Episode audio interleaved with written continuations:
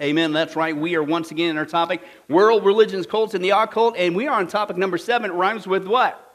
Roman Catholicism. You guys are so right. And we're going to do a little bit of recap because that's just what we do.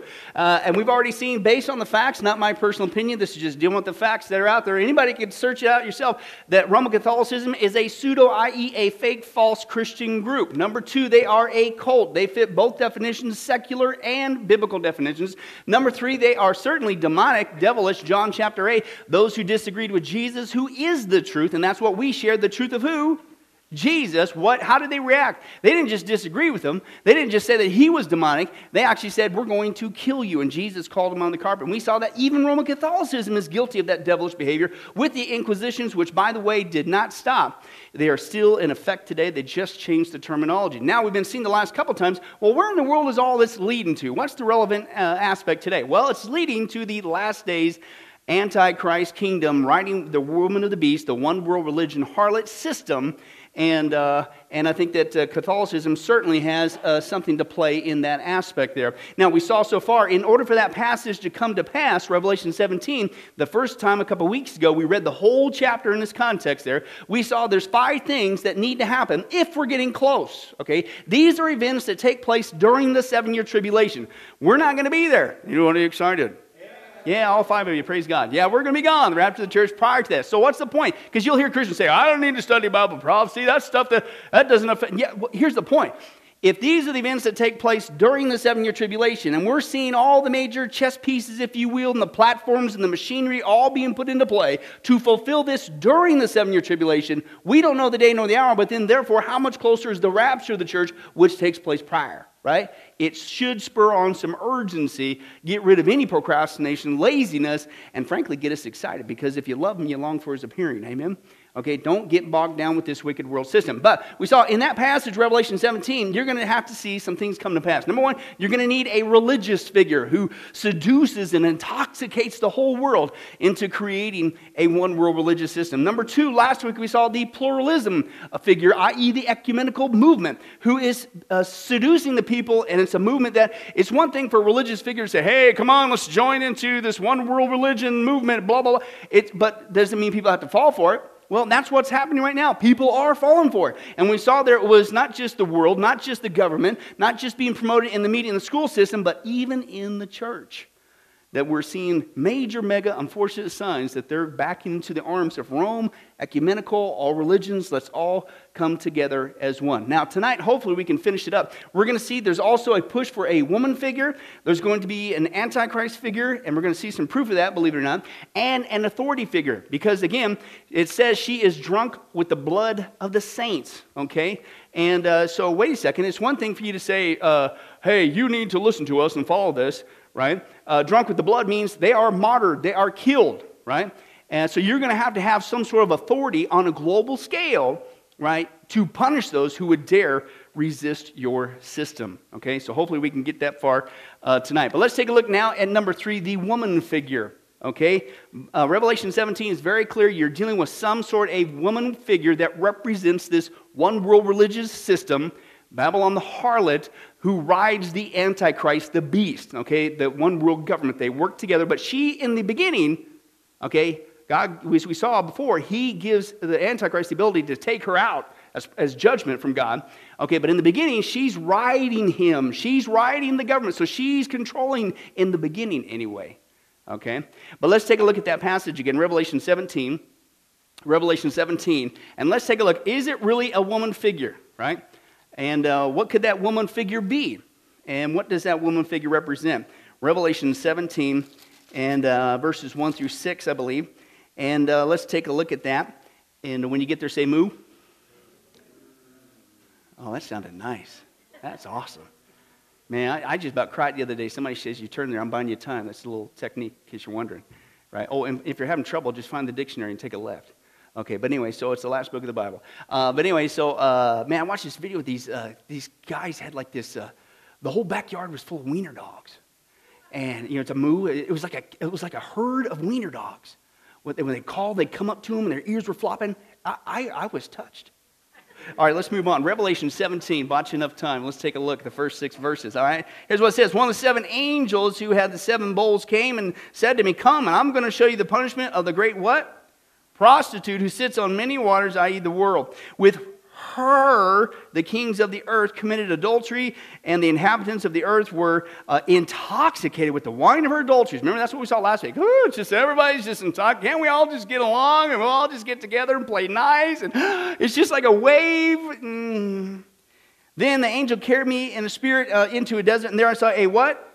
Woman sitting on a scarlet beast that was covered with blasphemous names and had seven heads and ten horns. The woman was dressed in purple and scarlet and was glittering with gold, precious stones, and pearls. She held a golden cup in her hand filled with abominable things and the filth of her adulteries. The title was written on her forehead Mystery, Babylon the Great, the mother of prostitutes and of the abominations of the earth. And I saw that the woman was drunk with the blood of the saints and the blood of those who bore testimony to Jesus. When I saw her, I was greatly astonished. All right? So, how many guys did you see any sort of, uh, uh, uh, in that text there, six verses that you're probably dealing with some sort of female figure?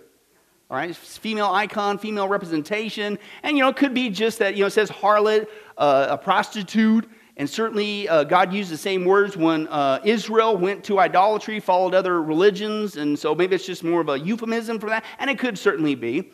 But what's very interesting is we're seeing right now, as we sit here around the planet, we are seeing a major mega push to move from what's called a male patriarchal society and religion and religions to a female matriarchal uh, worship, a female goddess worship. And believe it or not, it's even in the church. Now, so that's what we're going to take a look at. So, Bobby, it's that time. Give it up for Bobby, who's incredibly bored. So bored that he's moving the board, for those of you wondering about that exciting uh, thrill there. Uh, but let's take a look at some of that evidence of are we really being pushed? And, folks, this is in the so called church right? I don't have time to go too much into the world, but let's take a look at how much the church is being feminized, uh, literally and spiritually, moving away from this male patriarchal worship. But let's take a look at that. Mary Daly, who considers herself to be, listen, a Christian feminist. Stop right there, Jim.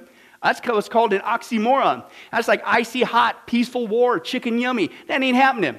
Okay? Okay? Excuse me, Christian. You can't be a Christian and a feminist at the same time with what they believe. But anyway, it says about traditional Christianity listen, this is supposed to be in the church. She's professing to be a Christian. Quote, to put it bluntly, I propose that Christianity itself should be castrated. The primary focus of the Christian feminist is to bring an end to what they perceive as a male dominated religion. And she continues to say, I am suggesting the idea of salvation uniquely by a male savior, i.e., Jesus, perpetuates the problem of patriarchal oppression. Excuse me? This is, again, professing Christians, right? Let's move on to this one. The website, Ebenezer Lutheran Church in San Francisco, herchurch.org. I went there again today to make sure it's still there. Yes, it is. In fact, I don't have time to show it to you, but right there on their homepage, if you want to go look at it tonight when you get home, they are singing a song there. Okay, on there, they got on their little YouTube channel, and all these ladies and this female thing are singing a song, and listen, it's called Our Mother. And I'll just read to you the first two lines of this song they sing. You can see the YouTube video. Our mother who is within us, we celebrate your many names. Right? So this female figure worship, goddess worship, under many names, just as long as you're female, I don't care who you are, as long as you are a female deity figure that we can worship. And that's on their website. You go check it out. But anyways, on Wednesday nights they have uh, they open the sanctuary. It's still there. This is their service for Wednesday night. We have Bible study. Here's what they got: the goddess rosary. Rosary. Who does rosary? Who also has a female figure in their worship, so-called worship. Oh, we'll get to that in a second. Yeah, interesting. So there's a blending there, isn't there? Very interesting.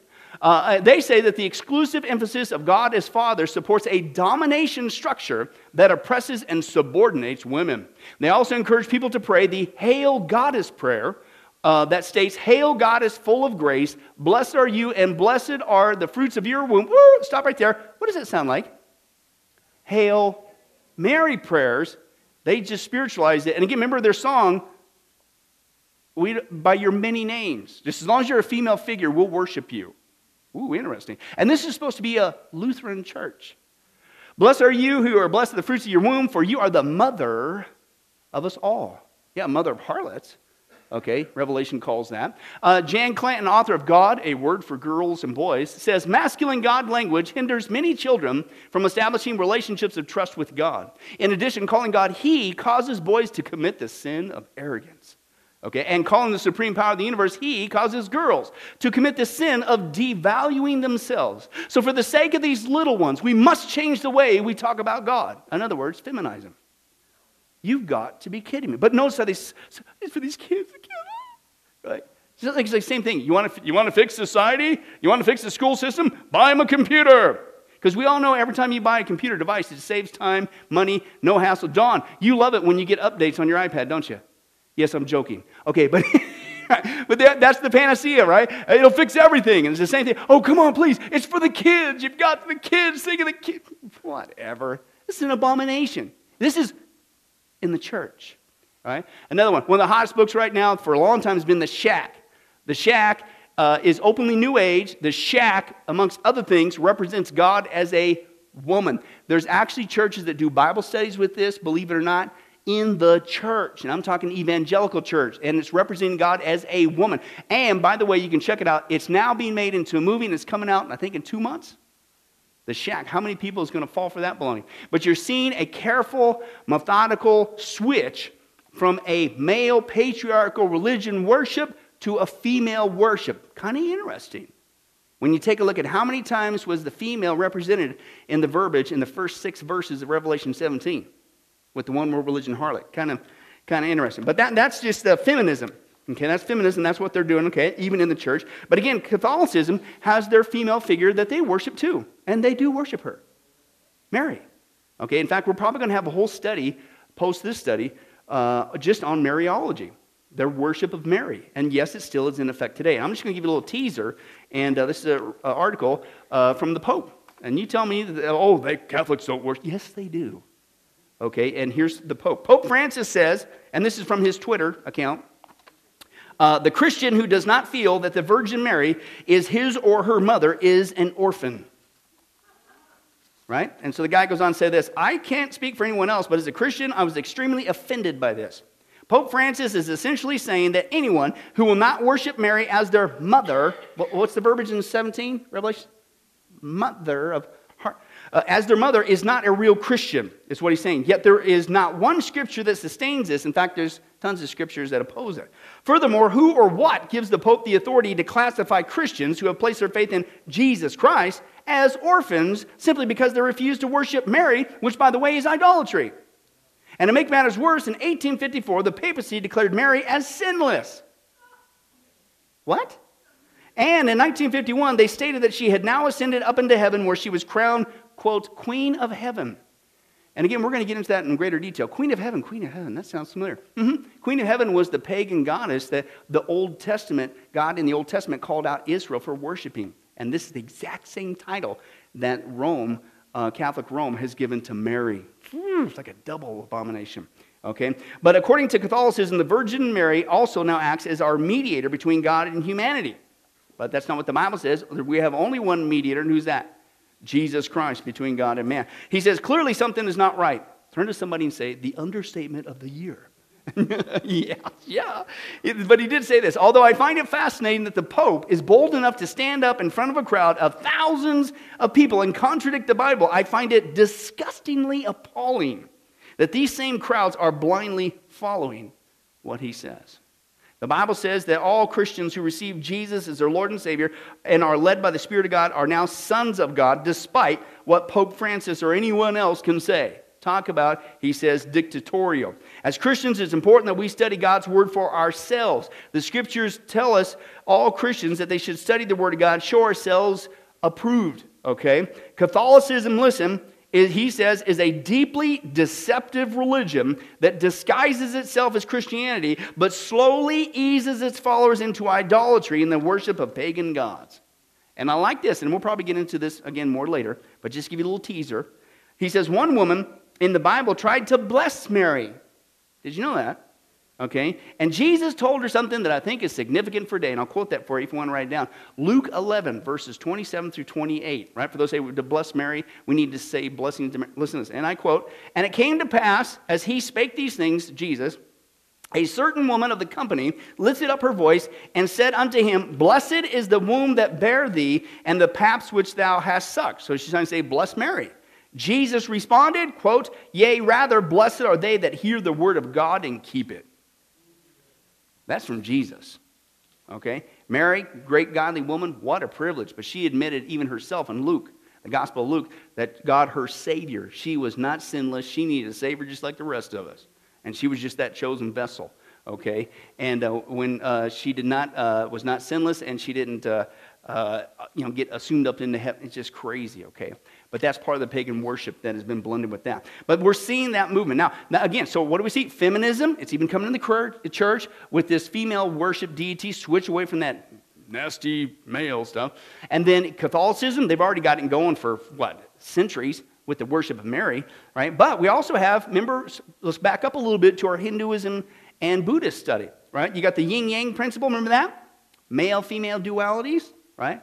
That's where you get, you, even in our verbiage, we say you need to get in touch with your feminine side. Your feminine side. I you guys heard that. That's this yin yang. No, I don't. Okay, that's a lie. guys are guys, girls are girls, man. There ain't no whatever.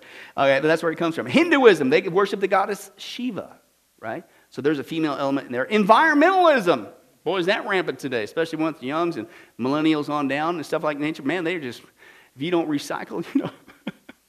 I don't want to go into that. We already dealt with that. But it's just like, but that's Mother Earth. That's old fashioned pagan Gaia worship. That's coming back like a flood. That's being promoted everywhere. So that's a female deity. Mother Earth, not, not Father God. They, it, they don't talk about Father God when it comes to insurance claims. That's an act of God right? And they don't want to pay, right? Yeah, but everything else is Mother Earth, right?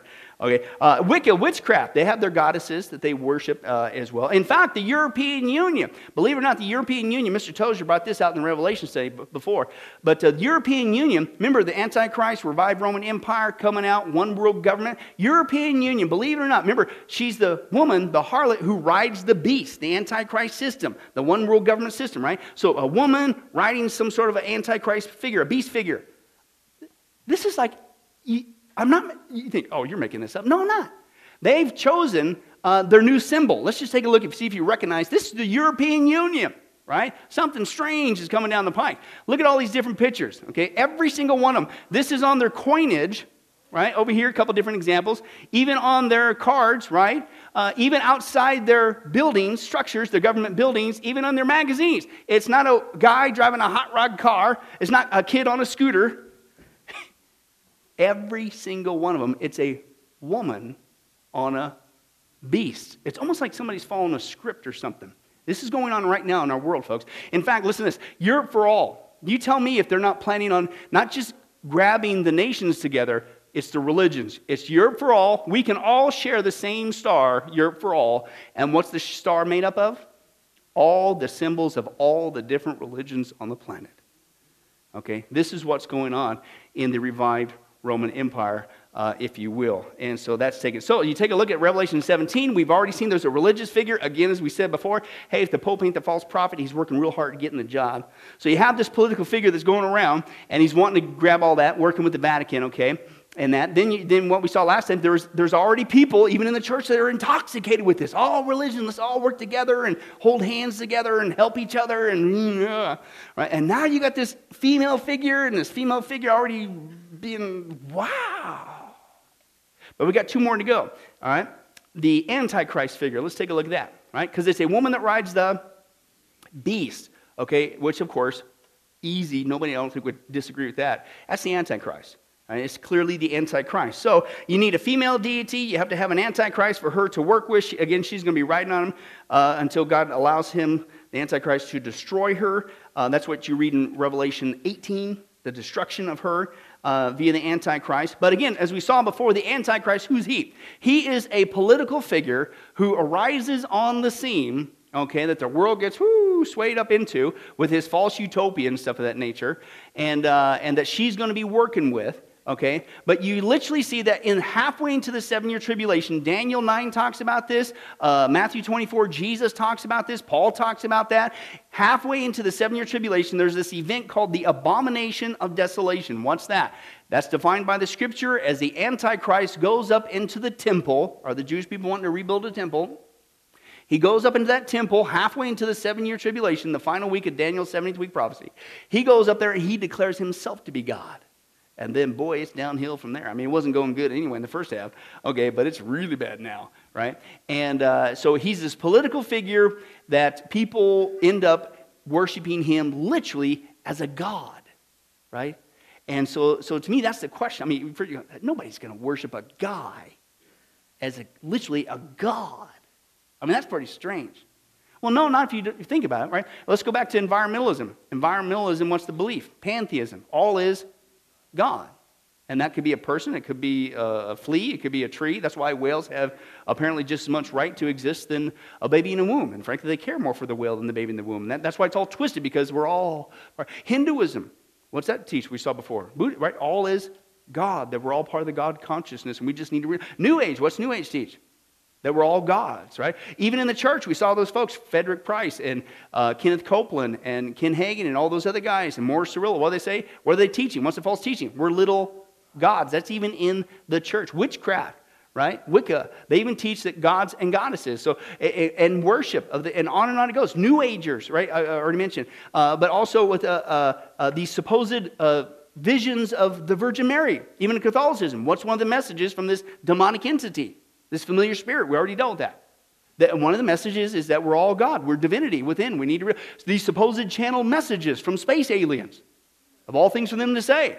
They not only say we need to submit to a one world ruler under one world government and uh, let somebody take over the planet, so they're supporting the Antichrist kingdom. They also say, as we saw before, that uh, Lucifer's a good guy, okay? But they're saying that we're gods, and we need to acknowledge that. And that's the cosmic consciousness that we need to evolve to in order to help save the planet. So you're seeing a multitude of people out there who are already being prepped to think that a person can become a god. Now, I said all that to get to this. Now, that's one thing to say that, that's one thing to put it out there, uh, a false path for people to believe in. It's another thing for them to do it and specifically do it to a political figure. Do we see any political figure on the planet? I'm not saying this person is the Antichrist necessarily, but do we see any evidence of political figures, world figures, literally being worshiped as a god?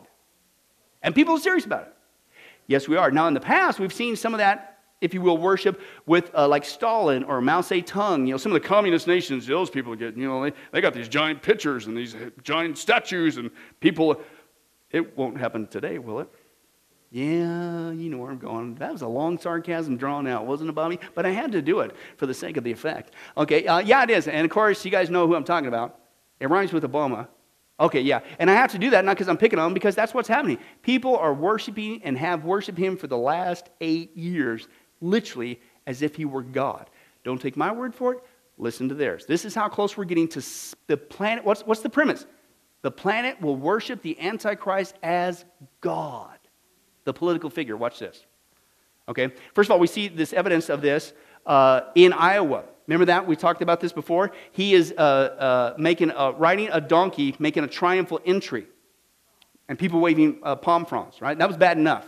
Okay? It gets worse. This artist actually painted this in a Christ like pose of Barack Obama and was supposed to be uh, unveiled, but it caused such a ruckus that I don't think they did that actual ceremony, but it's still out there. That was an actual painting. That, that's Folks, that's blasphemous. Okay? I don't care who it is. Newsweek, the media, of course, as we know, has always been pandering to him. Okay? On the top, excuse me, the second coming? Do you think that was arbitrarily? Hmm, what do we come up with? What phrase do we use? No, that's deliberate verbiage. Oh, and by the way, what's it say at the top? women will save Europe. And, that, that's kind of an interesting. Oh, and they did it again here the God of all things. And again, who's on the cover? Right? So you're, you're seeing that elsewhere. Now, if you think that's just a quinky dink and people literally aren't worshiping as God, let me give you some snippets of evidence of people literally doing that. Let's take a look at that.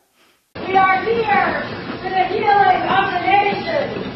Yes. yes. With the prophet Jeremiah, we cry out, Is there no balm in Gilead? Is there no physician here? Why then has the health of my poor people not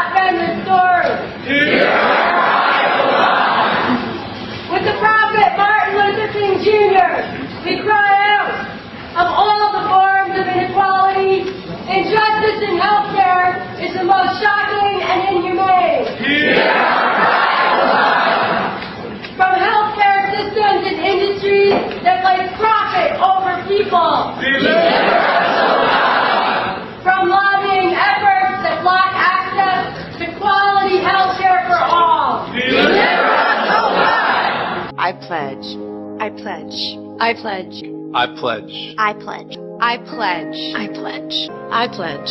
I pledge. I pledge. I pledge. I pledge. I pledge I pledge to be of service to Barack Obama I pledge to be a servant to our president and all mankind. because together we can, together we are, and together we will be the change that we seek. Obama's had really a different task. Uh, we, we, we're seen too often as the bad guys, and he, he has a very different job from, from Reagan was all about America. And you talked about it. Obama is, we are above that now. We're not just parochial. We're not just chauvinistic. We're not just provincial. We stand for something. I mean, in a way, Obama's standing above the country, above, above the world. He's sort of God. He's, First of all, giving honor to God and our Lord and Savior, Barack Obama. Now that is blasphemous. Yeah, and I'm not. If you're if you think I'm just picking on Obama again, you're missing the point. He's a world political figure, albeit. Turn to somebody and say, nine more days. He's a world political figure. All right, he's a world political figure. But what are people doing? This could have been in Canada. I would have showed them the same thing. But it's here, even in our own nation, our own supposed Christian nation. And people make, wasn't that one I pledge, I pledge? That was creepy. That stuff that you see like with Hitler. I mean, that was creepy. But what are you seeing? A world political figure that people are literally not just worshiping, but literally out of their mouths. Yeah, you're our God, our Savior. Hear our cry, deliver us. That's what the Antichrist is going to do. You need that Antichrist figure on the planet because that's who the one world religion harlot, Revelation 17, is going to ride. Okay? And that stuff is happening right now. Now, the fifth and final one I see in that passage, Revelation 17, uh, is you need a global authority figure, right? Because the premise is this you not just need that female deity, right? You not just need the Antichrist for the female deity to work with, but you got to have a global authority to punish those who resist this system. It's like, I'm not going to sit there and worship this guy. Well, Revelation 13 says what? You don't do it, what? With the help of the false prophet? What's going to happen? You're going to die. And then everybody who pledges allegiance, you don't just make videos, you're going to have to take a mark, right? To show your allegiance, worship. At least three or four times in Revelation 17, it's not just taking the mark. It says, and they will worship the beast. They will worship the beast. They worship the beast. So it's an attitude of worship, and they take the mark, okay? But those who don't do it, you're going to die. Now, my point is, well, hey, listen, you, you could be a resistor. How, what are they going to do? Just threaten you? it- how are they going to do it? And we know they're going to die because Revelation 13 says they're going to die, but also we see in the scripture uh, that these people die like flies. I'll get to that in just a second, okay? But it also says this woman, if you don't go along with this one world religion system, they, she is drunk with the blood of the saints. So she's guilty of the, the blood, mass slaughter of people who don't go along with this uh, beast and woman system, um, both angles, okay? So my question is, well, how are you going to pull it off? It's one thing to have that on the planet. How are they going to find you? How are they going to do it? Well, you have to have some sort of global structure in place, right? To begin to disseminate and make that global order uh, with your global army that's going to take out these resistors, right? Now, we already saw with the Jesuits, part of the thing that they did with the Pope, and their words, not mine, they are the army of the, the Pope, okay, and things of that nature. And then, their job is to get in there and to infiltrate and et cetera, even the Protestants, right? Uh, and uh, as a faithful order of the Pope, okay? But as we saw before, we're already seeing the call, not just for a, the UN, which is supposed to be governing the nations, the governments around the world, and the UN is putting out orders to dictate what's going on around the world, like with the recent one, right, against Israel. Wow, right? But there's, there's an actual entity that's been in place for decades now, the United Nations, that controls the governments around the world, right?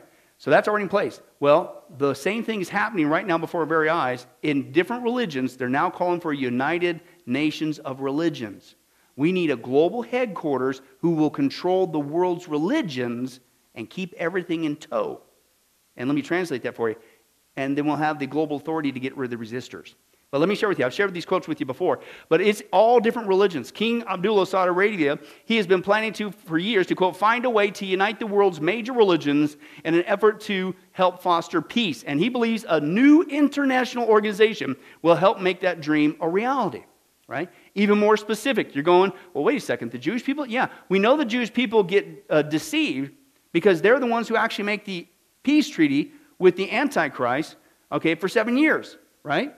That's what starts the seven year tribulation. So we know they're not starting out on a good spiritual note. Now they wake up later, right? After the Antichrist goes in the temple shows himself to be God. But now it's like, oh, it's too late. Two thirds die, one third sovereignly protected. But even they are showing signs of this deceit. They're looking to somebody for that figure. But listen to what Chief Rabbi Yonah Metzger said. He said, quote, we need, his words, not mine, a united relations of religions which would contain representatives of the world's religions as opposed to nations. What did he just say? Just like we have the United Nations governing the governments around the world, we now need one for the religions. You're seeing a call right now, even amongst the Jewish people, under unfortunately the, the temporary blindness that Paul talks about Romans 11, okay, being deceived, calling for this global authority over religions. A church, he says, a mosque, a synagogue, or a holy temple must be embassies of God, and we have to spread this idea to our believers. Now, he suggested the Dalai Lama could lead the assembly. All right? A Muslim figure, this guy, Adnan Oktar, he met with three representatives from the reestablished Jewish Sanhedrin to discuss how religious Muslims, Jews, and Christians can work together on rebuilding what? The temple. An official statement about the meeting was published on the Sanhedrin's website where they stated, quote, We are all the sons of one father, the descendants of Adam, and all humanity is but one single family. Peace among nations will be achieved through building the house of God where what? All peoples will serve. And could not that very well be the very temple that will be in existence that's more of a universal temple, right? That gets built. The Jewish people get to go there too, but it's all for all the people. And then halfway into that time frame, the Antichrist goes up, oh no, not everybody gets to worship who you want. Now worship me. You're seeing people call right now from different religions. You think, did you think a Muslim would ever go along with this? No. Jewish people, do you think they would ever go along with this conglomeration? It's happening right now. Not just happening, they're calling for it to be built right now. In fact, listen to what he said. The temple will be rebuilt and all believers will worship there in tranquility. He believes the temple could be rebuilt in one year. Wow. Very interesting. Oh, here's one. Shimon Peres, the former president of Israel, met with who? Pope Francis to discuss the idea of creating a UN like organization that he called the United Religions. Oh, oh, wait a second. Of all people, who's he meeting with? The Pope, the Catholic Church. Meeting with them to discuss what? We need to have somebody in charge of all the religions. Why would he be talking about the Pope unless, of course, maybe they want to fulfill that role? Right? Very interesting. And that's the actual picture. I'm not making this up. And he said, This will what? Bring an end to the wars raging in the Middle East and around the world. So, right now, we're seeing a call for a global authority to govern not just the nations, that's already in place, but to govern uh, the religions, okay? And if you don't think that they're going to ultimately turn on people who dare not go along with that, that's already happening. In fact, we know what's going to happen. Let me just show you this verse. This is in the first half of the seven year tribulation. This is not referring to the church. This is the tribulation saints, those who got saved after the seven year uh, tribulation started. But listen to what is happening to those people. Revelation 6, 9 through 11. When he opened the fifth seal, I saw under the altar of the souls those who had been slain because of what? The word of God and the testimony they maintain. They called out in a loud voice, How long, sovereign Lord, holy and true, until you judge the inhabitants of the earth and avenge our blood? Then each of them was given a white robe, and they were told to wait a little longer until the number of their fellow servants and brothers who were to be killed as they had been was completed. There's no preservation. Some people who want to put the church in the seven year tribulation says, oh, oh, no, no. See, God will preserve them during that time. There's no preserving going on. There's a horrible slaughter. Right? And the whole seven year tribulation is full of God's wrath. And the Bible is extremely clear that Christians, through Jesus Christ, we are not appointed unto, we are saved, and we are rescued from God's wrath. And that includes the whole seven year tribulation.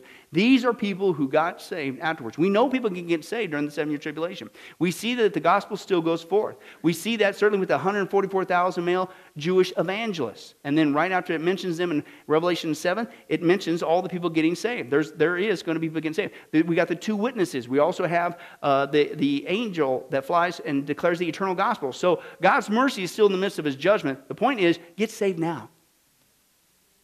Get saved now because these people are going to be slaughtered like flies. Who, Revelation tells us, the one world religion is going to be drunk with their blood. Number two, the Antichrist, you don't worship him, you're going to die too. And you have to take the mark. You don't, you're going to die. Horrible, horrible, horrible. Revelation also tells us that people have their heads chopped out. It's, it's not going to be good. You, don't, you need to get saved now if you're not saved. All right? And that's the point of the passage. Now, you were seeing signs also that that is already going to be. Notice is because they maintained the testimony and they kept the word of God, right? That's why they were killed. Well, folks, we're, I believe, seeing signs of that happening already. That it's not just that we, you know, for, for a long time, society's disagreed with us, right? But now, what's happening with the verbiage and even with the legal rulings is that it's not enough to disagree with our belief, okay, even moral beliefs, they are saying that we are guilty of a hate crime. Step one. Step two, that's gone on for now 20 years, okay, about. And now they're saying we need to round up and take care of those hate crime folks. Now they're doing that on two issues. And I think this is all part of getting our world prep to specifically not just disagree, but now go to that next stage, get rid of the resistors. Okay, get rid of those who maintain the Word of God. Okay? And it's on a moral issue and it's on a spiritual issue. Here's what they're doing. You need to pay attention. And again, we're not in the seven year tribulation. We're not going there as the church today. But we're seeing these events lead up to a global slaughter of those who hold to the Word of God. Number one is the homosexual issue. The homosexual issue used to be, well, they disagree, whatever. Now, because of the court system, Europe's further along, but we are hard on their heels, right? You're seeing that it is not just a hate crime, but people are losing their businesses. It's not just even being fined, people are being ostracized. People are not allowed to go into universities. They take away your degrees. Uh, uh, in certain areas in the military, you cannot serve, and, and things of that nature, all because of the moral issue that you're guilty of a hate crime, you will be punished. And the second thing that is, is what I call a spiritual issue. That's the moral issue. That's excuse number one to round up the resistors right now as we sit here. Number two is a spiritual issue, and that is the ecumenical. If you and I dare disagree that all religions are basically the same, why do you think we're doing this study? All the religions are basically the same, and we need to all just learn to get along, and we need to stop saying that our way is the only way, which we have to because that's what Jesus said. But be, what that's called is now being called also the same verbiage on the moral issue, the homosexual issue. Now, that attitude is being called you're an exclusivist, and that too is now being called a hate crime. Right? In fact, there's a pastor, I think it's in Ireland, right? Because he spoke out against Muslims and Islam, that he was uh, jailed speaking at it in the church, which you think there should be some freedom, but he was jailed because, and it was specifically labeled a hate crime speaking out that Jesus is the only way and that Islam is a false path that leads people to hell. This is happening right now. So, to me, these are birth pains. These are signs that we're getting close to the excuses that a global entity will use to round up those who maintain God's testimony. Right? You disagree morally, what we say should be accepted and tolerated, and you have the audacity to keep on out there saying that your way is the only way, you will be rounded up and taken care of. Right? Because those are the two things uh, that, that cannot go along with that. Now, the point is that kind of behavior is already happening on we the church. Okay? This kind of round up the Christians and slaughter. And this is what the last administration in nine days uh, is one of the major egregious crimes that all over the world there's been a major there's a new Holocaust going on. And I will use that word because Jewish people have used that word in reference to us Christians being slaughtered. So I'm not making fun of that. There's a new slaughter going on. It's been going on for a while. But in the last eight years, Zip. And let me share with you, folks, and this is the, this, these are Christians who hold to the Word of God. Right? But what's happening? It's being accepted to round them up and get rid of them and kill them. Right? Let's just take a look at some statistics. Right now, there's over 250 million Christians worldwide under the threat of persecution. Right now, our fellow brothers and sisters in Christ are being beaten, tortured, imprisoned, and murdered as we sit here. Why? Because they refuse to compromise God's truth and go along with an ecumenical movement promoted by this one world religion. In fact, in one year alone, 310,000 Christians were slaughtered. In one year. Why isn't the news talking about this? More Christians have died for their faith in the last century alone than in the previous 19 centuries combined, and it's getting worse. North Korea remains the worst country in the world to be a Christian because it's a behavior that's punishable by death or life in prison. Okay, and listen to this there's an estimated 70,000 Christians in prison there in camps, just like the Jews in Nazi Germany, and it's a sentence that's not just for the individual believer, but for three generations of their family right now in North Korea their parents, their children, and their grandchildren. In fact, last year, North Korea passed a law that says possessing a Bible is punishable by death. 70,000 are in camps. I think the figure is much higher, some other people would say. But can you imagine 70,000 Muslims being held in a camp? You think the news would cover it? And saying, if you bring in the Quran, we're going to kill you? But why is it okay for Christians?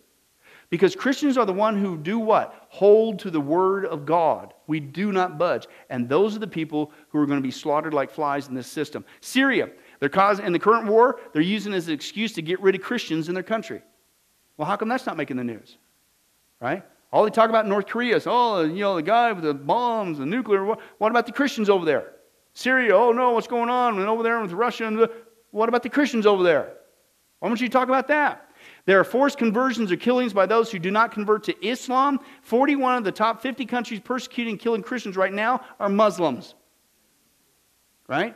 And thousands of Christians right now are being slaughtered in their faith in India, Burma, Nigeria, Afghanistan, Egypt, Saudi Arabia, Turkey, Belarus, Sudan, and on and on and on and on it goes. In fact, listen to this Christians are being persecuted so bad, the assailants are, I'm not making this up, you can check it out yourself. The assailants are killing them, draining their blood, selling it for profit and weapons and to go to heaven. Let me explain that. They're actually over there saying they're draining the blood of our fellow brothers and sisters in Christ. They're putting it in vials. They're selling those vials. I think one figure was like it was either 10,000 or 100,000 bucks because there's a there's a belief going around there in the Muslim community that if you want to go to heaven, because remember it's a works-based salvation, and the only basically only way you can make sure you get there is you blow people up in a jihad, right? Okay? There's also now a rumor going around that uh, they also now are saying that if you drink the Christian's blood, you will go to heaven. And people are paying big bucks for it. And they're using that money to buy more weapons and stuff. This is going on right now. Why is that in the news? How come nobody's talking about that? This is really going on. That's sick, right? And it's not just sick, it's exactly what the Bible says in Revelation 17 a one world religion harlot is going to do in the last days. She's what? She's drunk with the blood of the saints. That is absolutely wild. Okay? Let's take a look at that. Revelation 17, 6. I saw that the woman was drunk with the blood of the saints, the blood of those who what? Who bore testimony to Jesus. And when I saw her, I was astonished. You gotta be kidding me. Right? It gets even worse. And apparently that's why a new research study, the Pew Research Center, said, quote, Christians and Christianity are now the most persecuted religion on the planet. And yet, the last administration, many more days, has kept their mouth shut on the most persecuted religion on the planet. Not good, folks. And that right now, as we sit here, do the math, how many's already happened? A Christian is killed every 11 minutes, and Christian persecution is turned into, quote, Christian extinction. That's their words, not mine. And it's, quote, the biggest story in the world that's never been told. Now, what's the point? The point is this in the seven year tribulation, those who hold to the word of God, you are going to be slaughtered like flies. You think, oh, come on, it can't get that bad. That would be, somebody would speak up. We, I believe, are seeing the groundwork in place to get so callous specifically towards the Christian that when that happens, it's going to be a gleeful event for people. In fact, remember the text there in Revelation chapter uh, 11 with the death of the two witnesses? The, the two witnesses declaring God's righteousness. What was the reaction of the world? They not only sent gifts to each other, they what? Ooh, party, yeah! Over the death of two righteous men declaring God's word. Crazy, folks. We're, we're heading towards that. Okay, and this is why an evangelist in Europe is now warning, quote, the fate of Christianity in the what? U.S. is not far from what's happened in Christianity Europe. And he cites, here's the reason why. Tell me this isn't happening. He says it's because the church is sleeping and dying out in America, right? Oh, come on. Are you serious? You guys talk, what, what, what time's the game start? You going out there? Is the economy going to switch around? What about, how about that economy? Right? Where's Phil? Oh, look at it. Hey, Candy Crush. The church is sleeping when all this is going on, right? And dying out. Remember what I said? 50 to 75 churches close their doors every week, church facilities? That's in America, in the Western Hemisphere. Right? Let's go on. The homosexuals, he says, are stamping out Christianity in the Bible. I shared this before, and folks, this was a, I knew it was bad. Remember when we did our study here, the Christian response to the Supreme Court decision? Right? And purposely wanted to go through that. We dealt with that four weeks, four hours information, biblically dealing with that. And the final one, I was really excited about. It. I was excited about all of them to get us equipped on that issue to lovingly give a word of God response to that issue in our own country but the last one was an apologetic one 15 objections that people throw against us, how to answer those biblically, lovingly, philosophically, logically, right? Ooh, what a great resource. Not saying that we're the best things in sliced bread, but hey, at least it's a resource out there. What was it read? 40 or 42 we sent it out to? 40? 40 different ministries in the United States and Canada. We sent this resource out to. We want to help get the word out, help get equipped on this. This is right after that Supreme Court decision. You know how many in the United States and Canada responded? Two. And out of the two, only one ran with it.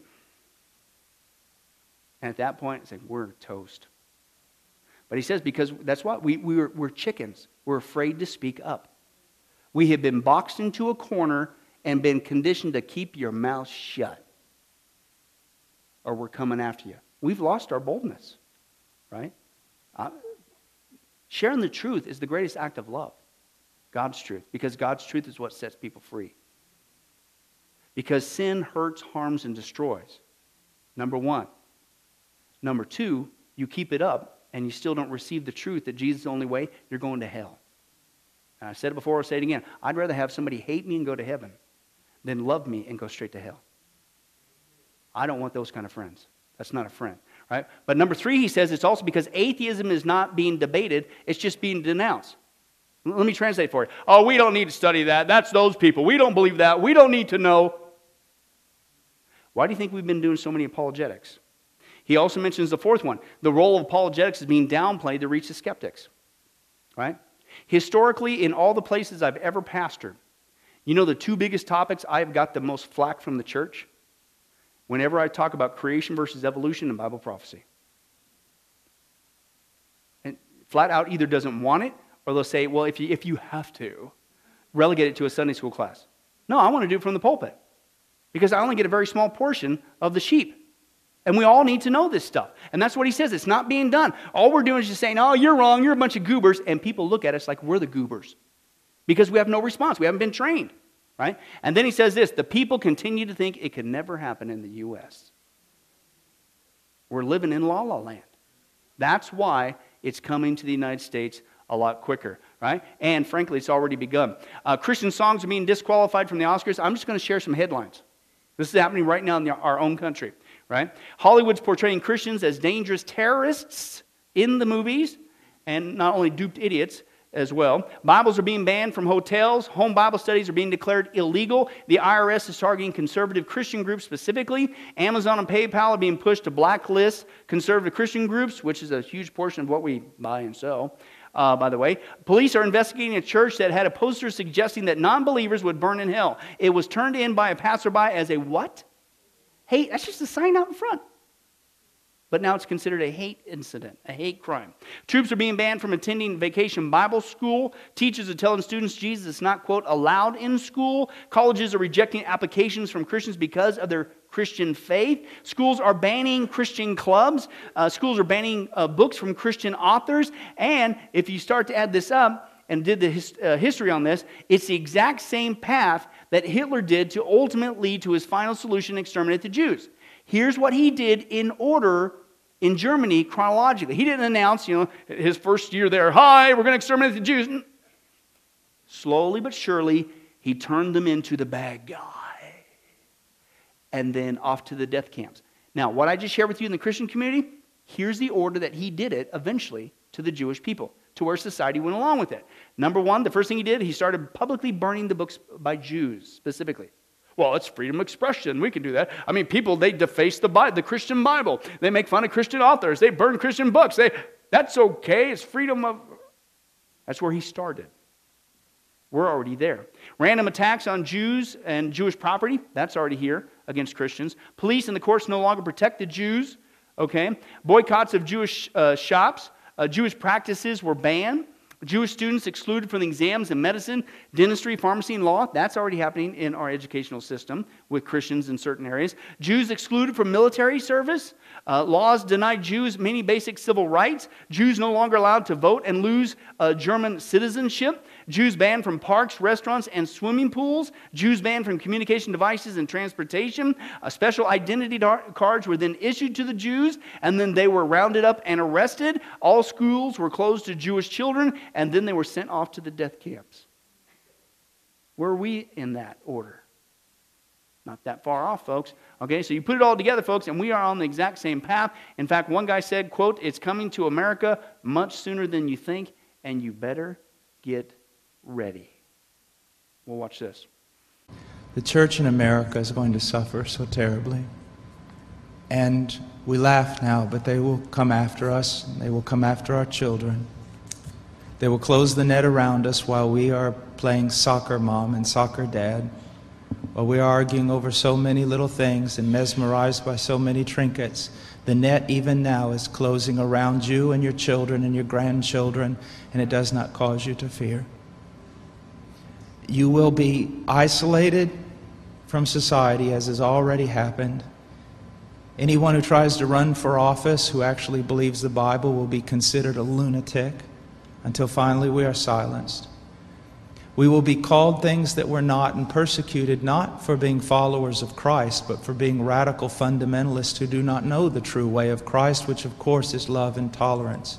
You'll go down as the greatest bigots and haters of mankind in history. They've already come after your children, and for most of you, they got them. They got them through the public schools and indoctrination and the university and indoctrination, and then you wonder why your children come out not serving the Lord. It's because you fed them right into the devil's mouth. So little by little, the net is closing around, and then it's not little by little. Look how fast things are going downhill just in a matter of weeks matter of weeks. But at the same time, know this persecution is always meant for evil, but God always means it for good. And is it not better to suffer in this life, to have an extra weight of glory in heaven? You must settle this in your mind. This is the one thing I want to say over and over. Do not believe. Down through history, you have a wrong idea of martyrdom and persecution.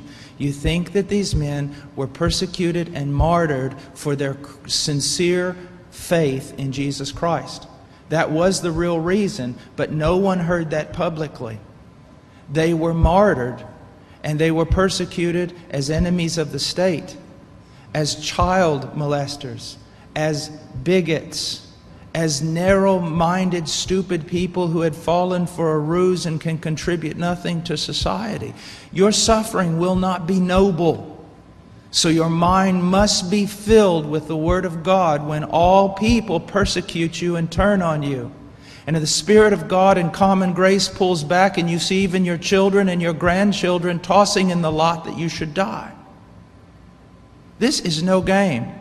You want revival and awakening, but know this. For the most part, great awakenings have come only preceding great national catastrophes or the persecution of the church. I believe God is bringing a great awakening, but I believe that He is raising up young men who are strong in trust in the providence of God to be able to wade through the hell that's going to break loose on us. And it will be on us before we even recognize it. Unless, unless in God's providence, He is not done. He is not done. Now, note this is, this is not silly talk. Apart from a great awakening, these things are going to come upon you. Be ready to lose your homes, your cars, and everything. In America. Because we've been asleep at the wheel. And we're chickens who've lost our boldness for Christ to stand for his truth, no matter what people threaten us with, no matter how popular it is. This is not, I love his words, silly talk. This is happening as we sit here. This is why I said after the election, this was on my heart as a Christian, as a pastor. If, in fact, we are being given a reprieve, I don't know. Maybe it's a multi layered ruse that we're about to figure out we got snookered. I don't know. But if, in fact, we're being given a reprieve, especially after the last eight years, nine more days, of ant, it's been the most anti God, anti Christian administration in the United States of America in all of American history. That's the facts. So if we're being given, thinking positive, a reprieve, we know it's not going to last forever because this is coming. The Bible's clear. We better not go back to sleep again. We better use this time and use it wisely to speak up and do our best job to hold the line for God's word and store up as much treasure as we can in heaven because one day the hammer's coming down. That's my fear is that we will go back to sleep.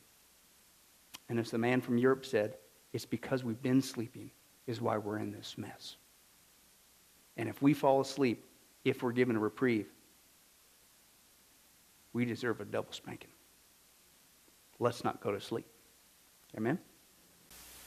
Well, hi, this is Pastor Billy Crone of Sunrise Baptist Church and Get a Life Ministries, and I hope you enjoyed today's study. But in closing, before you go, let me ask you one final question. If you were to die today, are you sure that you go to heaven and not hell? You see, here's the problem. The Bible says that nobody automatically gets to go to heaven, and that's because God is holy and we are not. The Bible says that the wages of our sin or our unholiness or the wrong things that we have done have separated us from God. And the wages of our sin or unholiness uh, means that we deserve to die and receive God's judgment to go to hell and not heaven. In other words, we're disqualified for heaven. And that's because God being holy and us being not, the two cannot mix. So, what are we going to do? Well, that's bad enough. The other problem is we don't even want to admit this dilemma, even though God already knows it all. And so, out of love, God gave us something called the Ten Commandments to show us that we're really disqualified for heaven. We're not holy, we're not perfect like Him. Uh, let's take a, a, look at just a few of those uh, here today. Uh, the Bible says, the Ten Commandments says, you shall not bear false witness.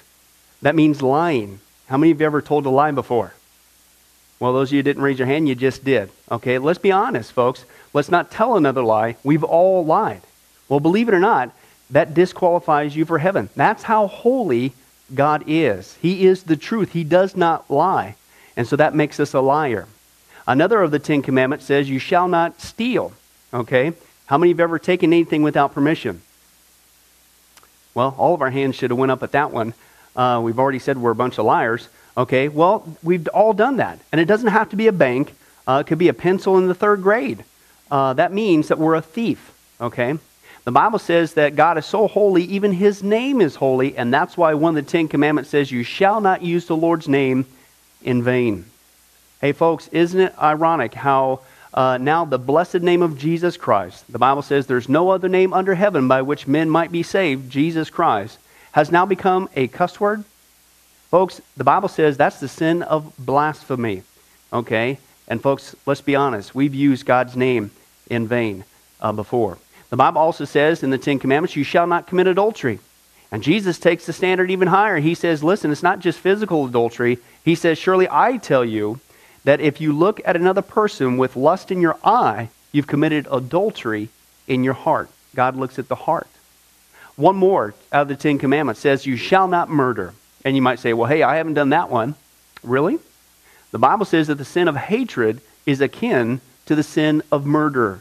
You, in other words, in your heart, wish they were dead. You pulled the trigger, if you will, in your own heart. And the Bible says God sees that, and it's just as bad. He knows the mind, He knows the hearts, the thoughts, and the intents that we have. Folks, that's just five out of the Ten Commandments. How you doing? Not very well. None of us can keep them. They're God's x ray to show us that we're disqualified. And so, when, not if, your time comes, because we're all marching towards the grave at different speeds, you're going to have to stand before God. And you're going to have to uh, say who you really are. He already knows. Hey, God, let me into heaven. Uh, I'm, I'm a liar. I'm a thief. I'm a blasphemer, adulterer, and a murderer. Folks, the Bible is clear. Such people as these will not inherit the kingdom of heaven. That's the problem. Here's the good news God so loved the world that he sent his one and only begotten Son, Jesus Christ, that whoever believes in him, what he did on the cross on our behalf, that we will not perish, we will not go to hell, but he will give us the gift of eternal life. Jesus died on the cross to forgive us of all of our sins. It's something that we don't earn, we, we, we can't earn. It's a gift, the Bible calls it, and a gift cannot be earned. He was taking the death penalty in our place. That's what the cross was of the day. And that if we would just ask Jesus Christ to forgive us of our sins and believe that in our heart that God raised him from the grave, showing that his death is satisfactory to God to forgive us of all of our sins, no matter what we've done, the Bible says we shall be saved. Uh, the Apostle Paul says that if we confess with our mouth Jesus is Lord and believe in our heart that God raised him from the grave, we will be saved. Let me give you a common analogy of what God's doing and what he did for us with Jesus dying on the cross on our behalf. Uh, in life, we know that people uh, can be sentenced for a crime uh, to where they're actually on death row.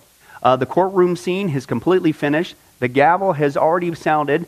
Uh, they are going to jail and they're just awaiting their time before they go to the death penalty. Uh, as they're sitting there in the jail cell, uh, it, it's a proven fact they did what they did. Everybody knows it. They're just waiting for that time for their uh, number to come up, so to speak, and walk down that hall and be executed.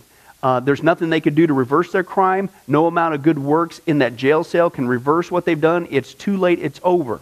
But believe it or not, there's one way that people even today can get off a death row.